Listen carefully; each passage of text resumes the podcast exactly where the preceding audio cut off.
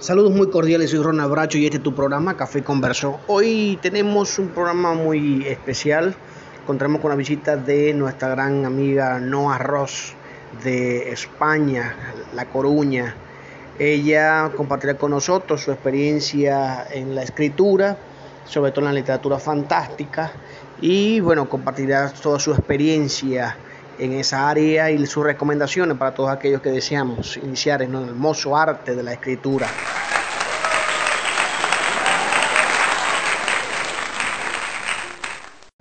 Noah es graduada en física con, una, con un año de Erasmus en la Universidad de Groningen, Holanda, compaginando sus estudios con la escritura. Fascinada por la magia de los libros, desarrolló su afición por la lectura de pequeña y no ha dejado de devorar historias, en especial aquellas enmarcadas en el género de la fantasía. Escribió su primer relato a la edad de 12 años. Tras adaptarlo a un estilo más maduro, lo publicó en el 2021 con el título El territorio de las almas perdidas. Esta historia la impulsó a aventurarse con proyectos más largos. En agosto del 2021 publicó El príncipe del bosque oscuro, su primera novela. Esta historia autoconclusiva se enmarca en el género fantástico con toques de romance, orientado a un público joven o joven adulto. En noviembre de ese mismo año se publicó el libro de relatos titulado Huellas de lo Imposible, antología bestiario de ediciones ELA, en la que participa con Hija de las Mareas, escrito a cuatro manos con Laura Jiménez, una historia cargada de venganza y desamor que fue seleccionada entre fue seleccionada entre 328 relatos participantes. Ya en el 2022 se publicará a finales de marzo la antología Un Mundo Vuestro de Ediciones Lacnar, en la que participa con el relato Más allá de la rompiente, una historia en la que se aleja de la fantasía para aventurarse a la ficción contemporánea. Con nosotros, Noah Ross.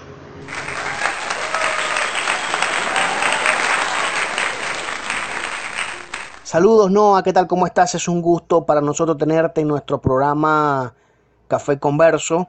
Hoy este, eh, contamos con tu presencia, con tu participación y es un gran honor para nosotros. Sobre todo porque vas a estar dándonos a través de toda la, la conversa tus recomendaciones para todas aquellas personas que desean iniciar en lo que hemos llamado el hermoso arte de la escritura.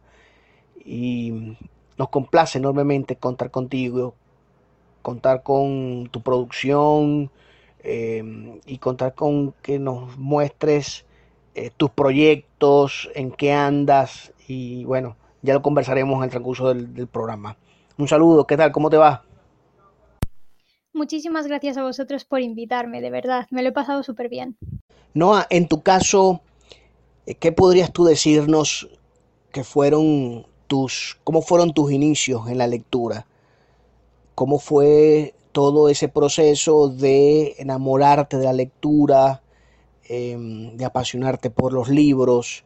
¿Lo hiciste a muy corta edad? ¿Lo hiciste ya mayor? Em, ¿Influyó mucho tus padres en ellos? ¿O por el contrario, nació en ti, y te nació la curiosidad por los textos y bueno, y arrancaste por ahí pues leer. Lo cierto es que mis padres tuvieron muchísimo que ver en esto porque, bueno, desde pequeños a mi hermano y a mí pues siempre nos, nos insistían para que leyéramos porque, bueno, cuando uno es pequeño como que leer eh, ayuda muchísimo a desarrollar la capacidad intelectual y a coger hábitos y constancia y todas esas cosas. Entonces, ya desde pequeños, pues siempre nos daban libros y nos animaban a leer y tal, y pues para mí el enamoramiento con la lectura y con las historias fue casi instantáneo, porque es que me parecía maravilloso cómo solo con palabras, solo juntando letras, se es capaz de crear mundos enteros e historias que te hacen reír, que te hacen llorar, que te emocionan. Vamos, o sea, a mí eso me parece una auténtica fantasía. Entonces, desde ese momento, ya cuando era súper pequeña, he sido una lectora eh, súper ávida, súper insabiable. Eh, desde, vamos, ya te digo, desde siempre me ha encantado leer. ¿Y qué otros beneficios tú consideras que tiene un, joven, un niño, cuando se inicia en la lectura? Cuando y ese es el mensaje también a los padres, ¿no? El, mensaje a los padres es el incentivo por la lectura hacia, sus hijos. hacia sus familiares, hacia, hacia el niño y hacia el joven, ¿no? Y para ti, en tu experiencia, ¿cuáles fueron los aportes que la lectura generó en ti? Bueno, además de que de los que ya mencioné anteriormente, como que puedes desarrollar tu imaginación, que, que desarrollas más tu capacidad intelectual también, que te ayuda como a tener cierta constancia y cierto hábito. También tiene otros beneficios que de hecho están muy relacionados con los estudios, por ejemplo, porque si lees, em, tienes, por ejemplo, más facilidad para aprender ortografía porque en los libros las palabras pues están bien escritas y tú las estás viendo cuando estás leyendo y entonces te habitúas a cómo se escribe bien una palabra, pero también te ayuda a saber estructurar textos, a adquirir comprensión lectora, a a tener más facilidades para enfrentarte a un texto largo y no abrumarte, por ejemplo, que son cosas que a veces pasan, sobre todo cuando estás empezando a tener que estudiar muchos textos largos, temas muy largos que te los tienes prácticamente que aprender de memoria.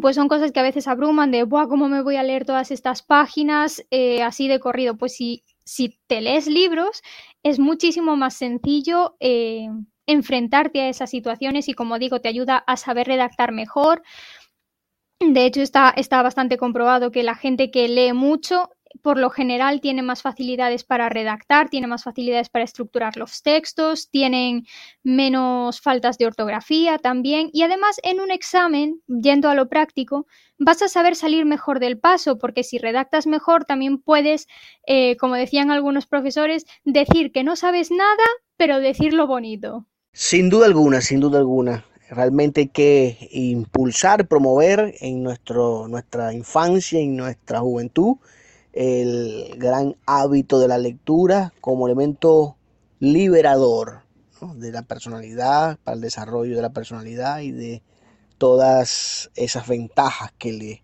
pueden adquirir, que puede adquirir la persona. Noah, eh, ¿cómo, ¿cómo equilibraste?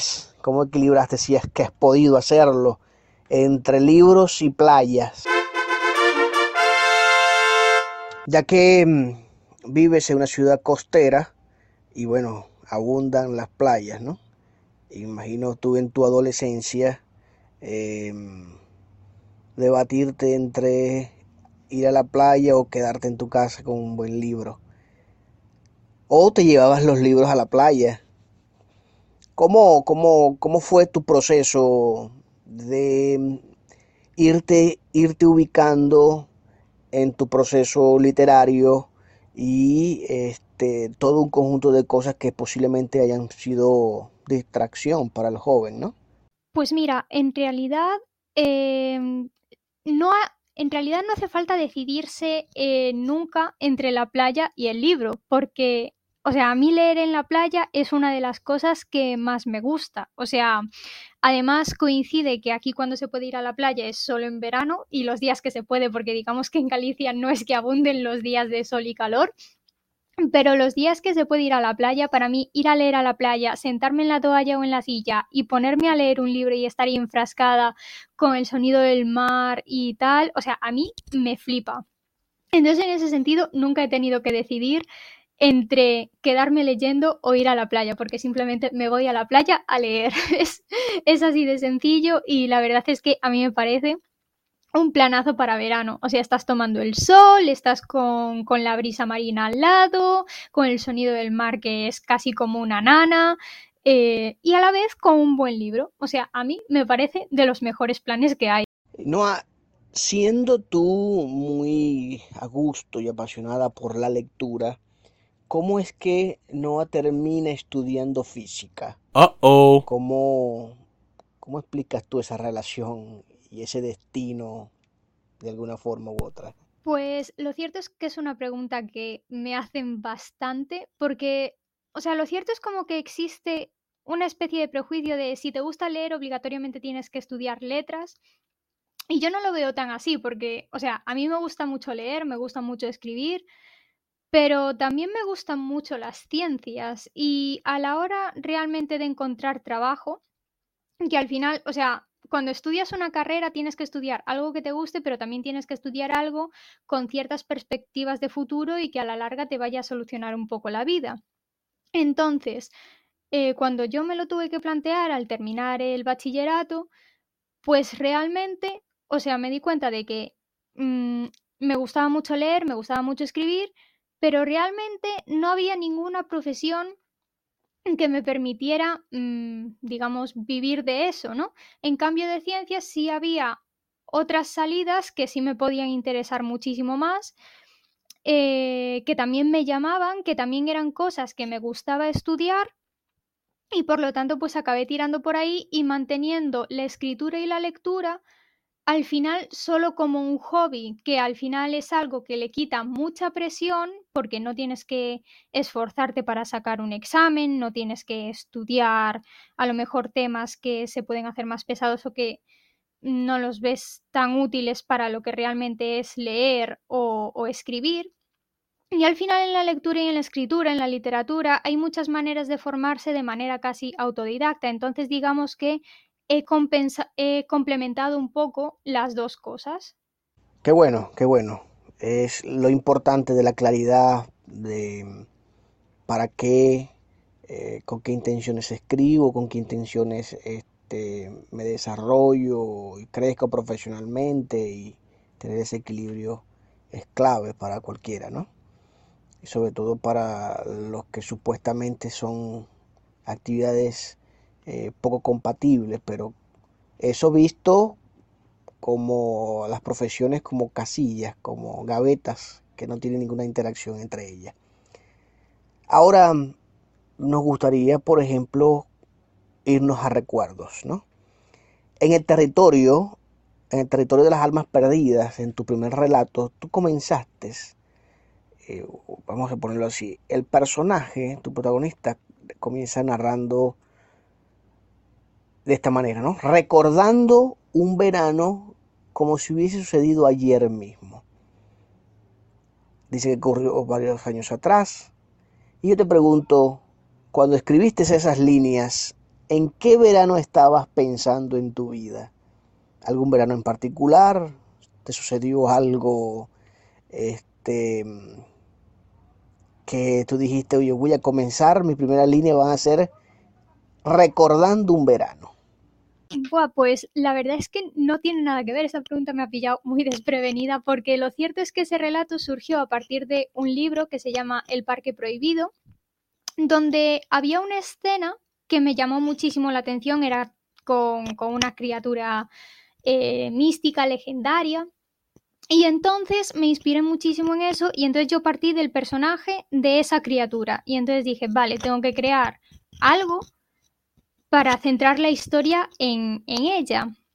Entonces, eh, como quería que fuera así un poco de misterio y que fuera fantasía urbana en el momento en el que lo escribí, pues entonces dije, vale, tiene que ser un lugar para que esta criatura exista lo suficientemente aislado, lo suficientemente recóndito, digamos, más o menos solitario, y eh, bueno, las protagonistas tienen la edad que tienen porque es la edad que yo tenía cuando escribí la historia. O sea, escribí la historia con 12 años, pues las protagonistas tienen, pues eso, me parece que se menciona que tienen 12 o 13 años. Y bueno, realmente en, en, Galicia, en muchas otras partes de España también, pero en Galicia es muy común ir a pasar los veranos a la aldea. Entonces, pues, pues un poco de ahí se fue formando todo eso, pero en realidad no estaba pensando en ningún verano mío ni nada, o sea, no tiene absolutamente nada de autobiográfico ese relato. Ah, ok, ok. Bueno, no, que sin duda alguna hay escritores que escriben algunos detalles de, de sus obras con elementos de su, de su propia, de de su vivencia, con elementos propios de sus características o de su personalidad. Y entonces lo van plasmando y ahí van dando indicios de más o menos de, de, qué piensa el, escritor en ese sentido.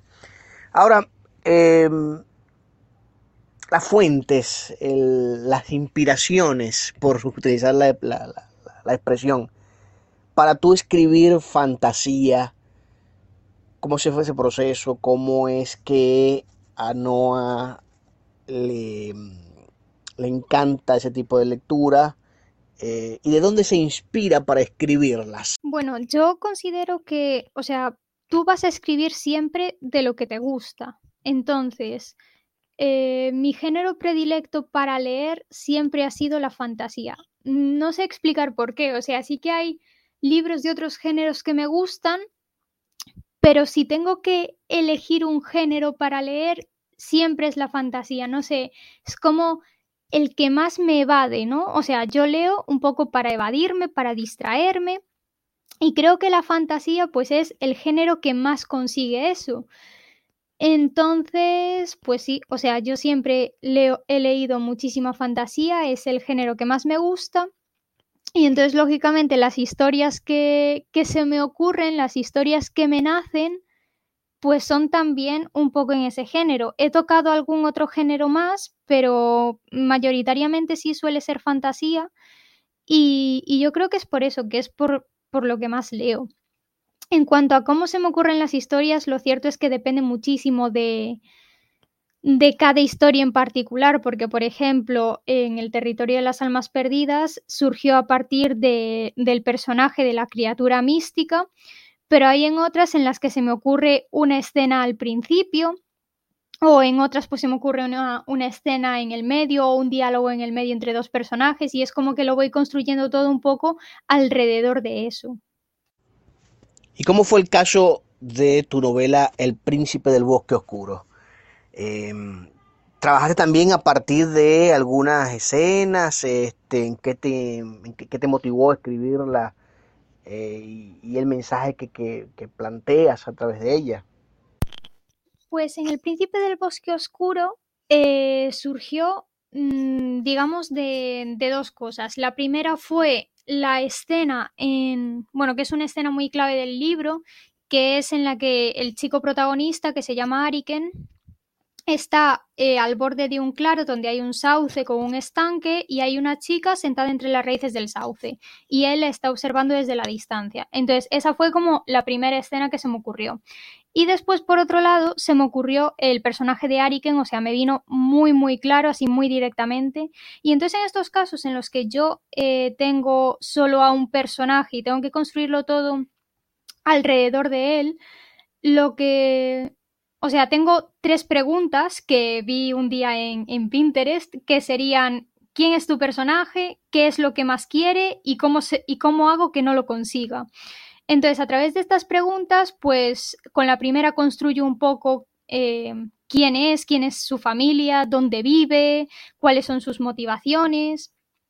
Respecto a lo de qué es lo que más quiere, realmente eso en el libro está muy representado a través de la protagonista femenina, que se llama Sophie, y no voy a dar más detalles para no hacer spoilers, pero bueno, a partir de esa pregunta es cómo construí a, a Sofía, a esta, a esta personaje.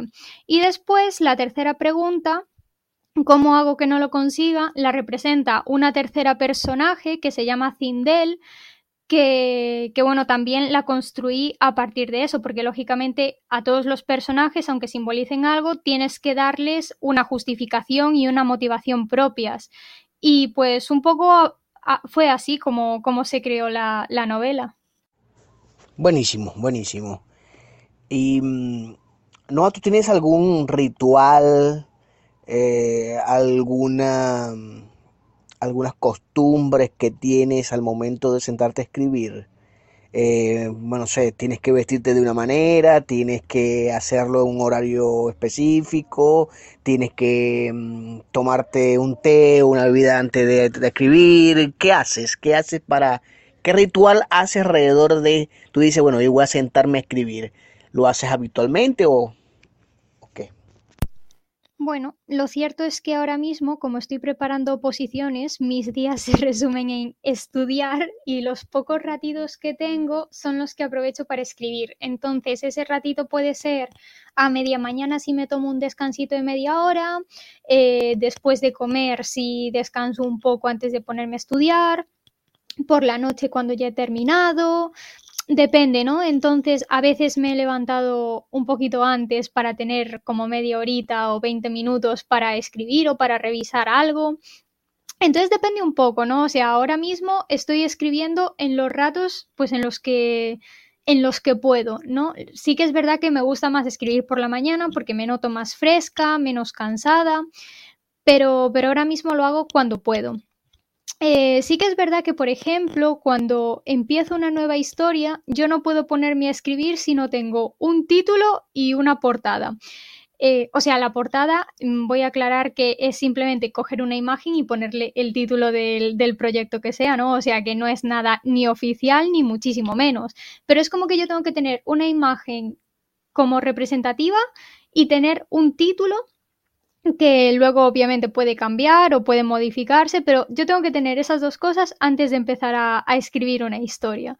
Esas son como las cosas fundamentales. Y, y, por el resto, pues ya te digo, es un poco escribir cuando pueda, eh, también cuando me apetezca, que es muy importante. O sea, yo creo que nadie debería forzarse. O sea, si en un momento no hay ganas de escribir, pues no hay ganas, si no pasa nada, se escribe en otro momento. Pero, pero ya te digo, es un poco así. En cuanto a otros rituales, sí que es verdad que yo tomo muchas infusiones, entonces cuando escribo normalmente coincide que estoy tomándome una infusión o un té, pero sí que es verdad que tampoco es súper necesario, en plan, no es como que si no tengo la infusión no pueda escribir. Hablando de infusiones, tengo que hacerte la pregunta de rigor. ¿Te gusta el café, verdad? Me gusta el café, pero me gusta dulce. O sea, O sea, yo el café que me suelo tomar normalmente es un poco de café, bastante leche y azúcar. Pero, pero vamos, sí, o sea, me gusta, me gustan tanto el café como las infusiones. Lo que pasa que el café, también las infusiones que tienen teína, por ejemplo, no los puedo tomar a partir de una determinada hora porque me afecta mucho y no duermo. Entonces es como que esas cosas las tomo más por la mañana para espabilarme, quitarme el sueño y tal y ya por las tardes pues me tomo más cositas que no tienen, que no tienen ni cafeína, ni teína, ni ningún otro tipo de, de estimulante. Aquí bebemos café con poca azúcar. En la medida que sea menos azúcar, mejor. Así que aquí nuestro programa es café con poca azúcar. bueno, tendré que acostumbrarme entonces, no pasa nada. Yo, yo me adapto a todo, no hay fallo. Buenísimo, buenísimo. Eso es bueno. Y en materia de adaptación, ¿cómo te adaptas tú a otros géneros literarios? Eh, ¿Has pensado en trabajar en otro tipo de género que no sea el de fantasía? Sí, bueno, He de decir que me cuesta un poco salir de mi zona de confort, pero por ejemplo hay una antología que se va a publicar ahora a finales de marzo que se llama Un Mundo Vuestro de Ediciones Labnar y en esa participo con un relato que es lo primero que escribo que no es fantasía. De hecho es, lo han calificado de ficción contemporánea me parece, pero vamos, o sea, es una historia que transcurre en Hawái, no hay absolutamente nada de fantasía. Y pues es un género que como digo, me sacó muchísimo de mi zona de confort, pero a la vez también me gustó mucho adentrarme en esa historia y, experimentar con algo nuevo, ¿no? O sea, yo creo que me pasa también cuando leo libros, que cuando me adentro en un género nuevo, lo que me resulta primordial es que la historia me llame de alguna manera. Mm, puede ser porque hay un personaje que me llama muchísimo o porque la trama me parece interesante o a lo mejor solo por lo bien que está escrito, que también puede ser, pero, o sea, no tengo problema en meterme con otros géneros siempre y cuando haya algo que me llame y que me dé un motivo para leerlos. ¿Y leer y escribir poesía? ¿Lo has intentado? Uf, la verdad es que no. O sea, leer sí, leer sí que he leído poesía. Mm, reconozco que poca, pero sí que he leído un poquito. Pero escribir mm, en absoluto. O sea, de hecho creo que es uno de los géneros que más complicados me parece porque creo que también hay que tener un algo especial, una, una sensibilidad especial o una manera de expresar diferente a la narrativa que yo la verdad es que no tengo de manera natural, hay gente que sí la tiene, yo no, y, realmente tampoco es un género que me atraiga tanto porque yo las veces que he leído poesía no he conectado tantísimo como cuando leo un libro en narrativa o en prosa. Entonces es algo que realmente no me llama muchísimo. Obviamente admiro muchísimo a la gente que es capaz de escribir poesía porque de verdad, o sea, a mí me parece súper, súper complicado porque pues hay que tener en cuenta el ritmo, hay que tener en cuenta la sonoridad, hay que tener en cuenta la rima o sea, me parece que hay que tener en cuenta un montón de cosas que es eh, complicadísimo y, y, yo admiro un montonazo a la gente que escribe poesía, pero, o sea, a mí realmente no es algo con lo que, con lo que me sienta conectada, al menos de momento. ¿Cómo te consideras? ¿Te consideras, según la, la mm, tu novela El príncipe del bosque oscuro, ¿te consideras como el personaje de Sophie o como Ariken? Pues los que, los que me conocen bien, sobre todo mi familia, me han dicho que me parezco a Ariken. Sin embargo, he de decir que a mí me gustaría parecerme a Sophie. O sea, quizás no me parezca a ella, pero sí que la admiro un montón porque Sophie es una persona que es emocionalmente muy fuerte, que no se viene abajo con facilidad, que siempre es capaz de ver el lado positivo, que mm, siempre tiene una sonrisa en el rostro. Y pues para mí esas cosas quizás el ser tan positiva o ver siempre el lado bueno no son cosas que me resulten tan sencillas. Entonces en ese aspecto Sofía es una persona a la que admiro un montón, a la que me gustaría parecerme un poco más pero como digo, los que me conocen bien dicen que me parezco a Ariken. Ah, entonces tienes una personalidad rebelde, ¿no? Es la chica rebelde. no diría tanto como rebelde, Ariken es muchísimo más rebelde que yo en verdad y es muchísimo más valiente también, pero, pero sí que sí que soy cabezota. Ariken es cabezota y, yo también me considero una persona bastante cabezota. También puedo llegar a ser un poquito vengativa, que Ariken llega un momento de la historia en la que saca todo ese lado vengativo que tiene.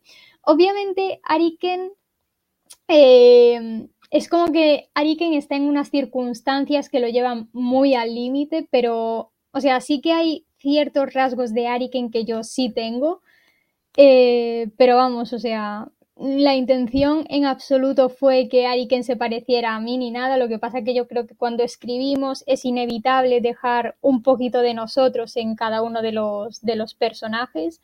Entonces, sí, bueno, supongo. Noah, el escritor tiene compromisos bien definidos. ¿Con quién consideras tú o con quién te sientes tú comprometida en el momento de escribir. Te sientes comprometida contigo mismo, te sientes comprometida con una causa, te sientes compromisos sociales, compromisos económicos, te sientes comprometida con escribir para hacerte millonaria, eh, te sientes comprometida con una casa editorial, te sientes comprometida con, los lectores. Eh, ¿Cuál consideras que es el compromiso y la temática con el que el autor debería comprometerse? Bueno, cada, cada persona es un mundo, entonces yo creo que cada, cada uno, cada, cada persona a la que le guste escribir, tiene que hacerse un autoanálisis y pensar realmente por qué escribe o si realmente le gusta escribir, porque yo creo que el objetivo fundamental por el que tienes que escribir es por ti y porque te gusta. Eh, porque quieres contar una historia y esa historia la quieres contar en primer lugar para ti, independientemente de si te van a leer, si te van a publicar o, lo que sea, porque esas cosas puede que no lleguen. Por mucho que te guste escribir, puede que no te publiquen, puede que no tengas muchos lectores y lo más probable es que no llegues nunca a vivir de la escritura, porque vivir de la escritura es súper, súper, súper difícil. Entonces, em, Claro, o sea, yo creo que lo primero que tienes que hacer es estar comprometido contigo mismo y decir, vale, yo estoy escribiendo esta historia por mí, porque a mí me gusta escribir y porque yo quiero que esta historia salga de mi cabeza y plasmarla en un papel, en el ordenador o donde sea. Y luego ya todo lo demás, pues son añadidos que lógicamente bienvenidos sean, ¿no? Y bueno, obviamente si firmas un contrato editorial, pues te tienes que comprometer con ese editorial porque les estás cediendo los derechos. Pero de primeras, tú no tienes que estar comprometido con nadie más que contigo mismo. Y el estar comprometido con, con causas sociales, económicas, etcétera, eh, eso depende un poco también de lo que quieres contar. Normalmente en cada historia hay siempre un elemento que está más ligado a la realidad, incluso cuando escribimos fantasía. Pero eso ya depende de cada historia y del entorno y las circunstancias de, de cada persona. Para ir puntualizando en tus proyectos, Noah, ¿qué, ¿en qué nos sorprenderás al futuro? ¿Qué proyecto tienes este, en la que estás trabajando? Y bueno, cuéntanos, cuéntanos las sorpresas que vendrán, danos, danos primicias. Bueno, pues como dije hace un ratito, en marzo, a finales del mes de marzo, si no me equivoco, va a salir una antología en la que tengo el placer y la suerte de, participar con un relato que, como digo, es lo primero, de, lo primero que escribo que no es fantasía. Es un relato que se llama Más allá de la rompiente, que trata un poco el tema de la salud mental, de las consecuencias de nuestros actos, y todo ello eh, ambientado en Hawái y con el entorno del, surf como, como, telón de fondo. Yo creo que es un relato muy bonito, a mí me gustó muchísimo escribirlo y estoy muy contenta porque me lo hayan seleccionado para esta antología. Y después, así un poquito a corto plazo, tengo un proyecto que se llama Proyecto Dragón, que bueno, ahora, ahora mismo está en busca de una casita editorial, que es una novela de fantasía épica medieval que escribí a cuatro manos con una amiga que se llama Laura Mateo Jiménez.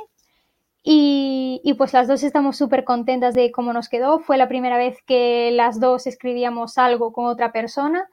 Y pues la verdad es que fue una aventura y, y nos lo pasamos súper bien compartiendo la historia, compartiendo los personajes, eh, fangirleando con nuestras propias ideas y tal, y, la verdad es que fue un proceso muy bonito y espero que podáis leerlo prontito.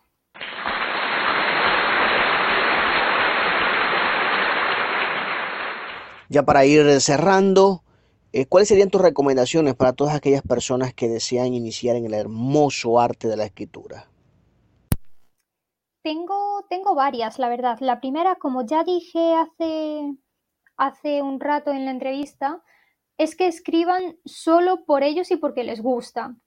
Que no lo hagan ni para tener muchos lectores, ni para que les publiquen, ni para ganar dinero. No, o sea, todas esas cosas yo creo que deben ser secundarias y que si haces esto de meterte a escribir, eh, con todo el trabajo que requiere, porque no es solo escribir el manuscrito, también es revisarlo, es pulirlo, etcétera pues tienes que hacerlo porque realmente te gusta, porque realmente es una actividad que te llena. Asimismo, otra recomendación que me parece muy importante es que se formen. ¿Qué quiero decir con esto? No hace falta matricularse en la universidad, ni en un grado superior, ni pagar cursos, ni nada por el estilo, pero hay ciertas cosas que un escritor debe conocer, como pueden ser pues técnicas de estilo, ortografía, gramática, puntuación, todas estas cosas porque al final hay unas normas y esas normas pues hay que seguirlas. Entonces, por ejemplo, una de las cosas que más veo cuando veteo un, un, manuscrito, pues es que hay personas que no saben puntuar diálogos. Pues eso hay o sea, no necesitas hacer un curso, no necesitas pagar, no necesitas absolutamente nada. Hay un montón de blogs, un montón de sitios web en las que te lo explican, con muchísimos detalles, con muchísimos ejemplos y al final yo es como aprendí y hay ciertas cosas en ese aspecto pues que mm, toda persona a la que le gusta escribir yo creo que debería conocer e ir formándose poquito a poquito porque eso también va a ayudar a mejorar, a tener un estilo más fluido, a encontrar tu propia voz como narrador, etcétera. Y sobre todo, sobre todo lo que hay que hacer es leer muchísimo, porque al leer coges referencias, coges estilos que te gustan, inspiraciones, en fin, todas estas cositas. Excelente. Estamos muy agradecidos contigo por estar con nosotros, por apartar tu tiempo para dedicarnos a nosotros, a nuestra audiencia, en, nuestro podcast Café Converso y en esa gran audiencia de Heterodoxia Radio. Eh, te agradezco mucho, Noah, por compartir con nosotros y estar aquí. Muchísimas gracias a vosotros del programa Café Converso por invitarme. Me lo he pasado genial y la verdad es que ha sido una charla súper interesante. Me parece que hacéis una labor súper guay invitándonos a autores pequeños a hablar en Café Converso para, para, para exponer nuestras obras, nuestras recomendaciones y charlar un poquito. Así que de verdad, muchísimas gracias. Muchas gracias a todos ustedes por compartir con nosotros en nuestro programa Café Converso y habernos escrito a través de nuestro correo electrónico cafeconverso.gmail.com. Visiten nuestra página web www.ronaldbracho.blogspot.com. Allí conseguirán información sobre este y otros programas. Este ha sido su amigo y hermano Ronald Bracho y su programa Café Converso para ti.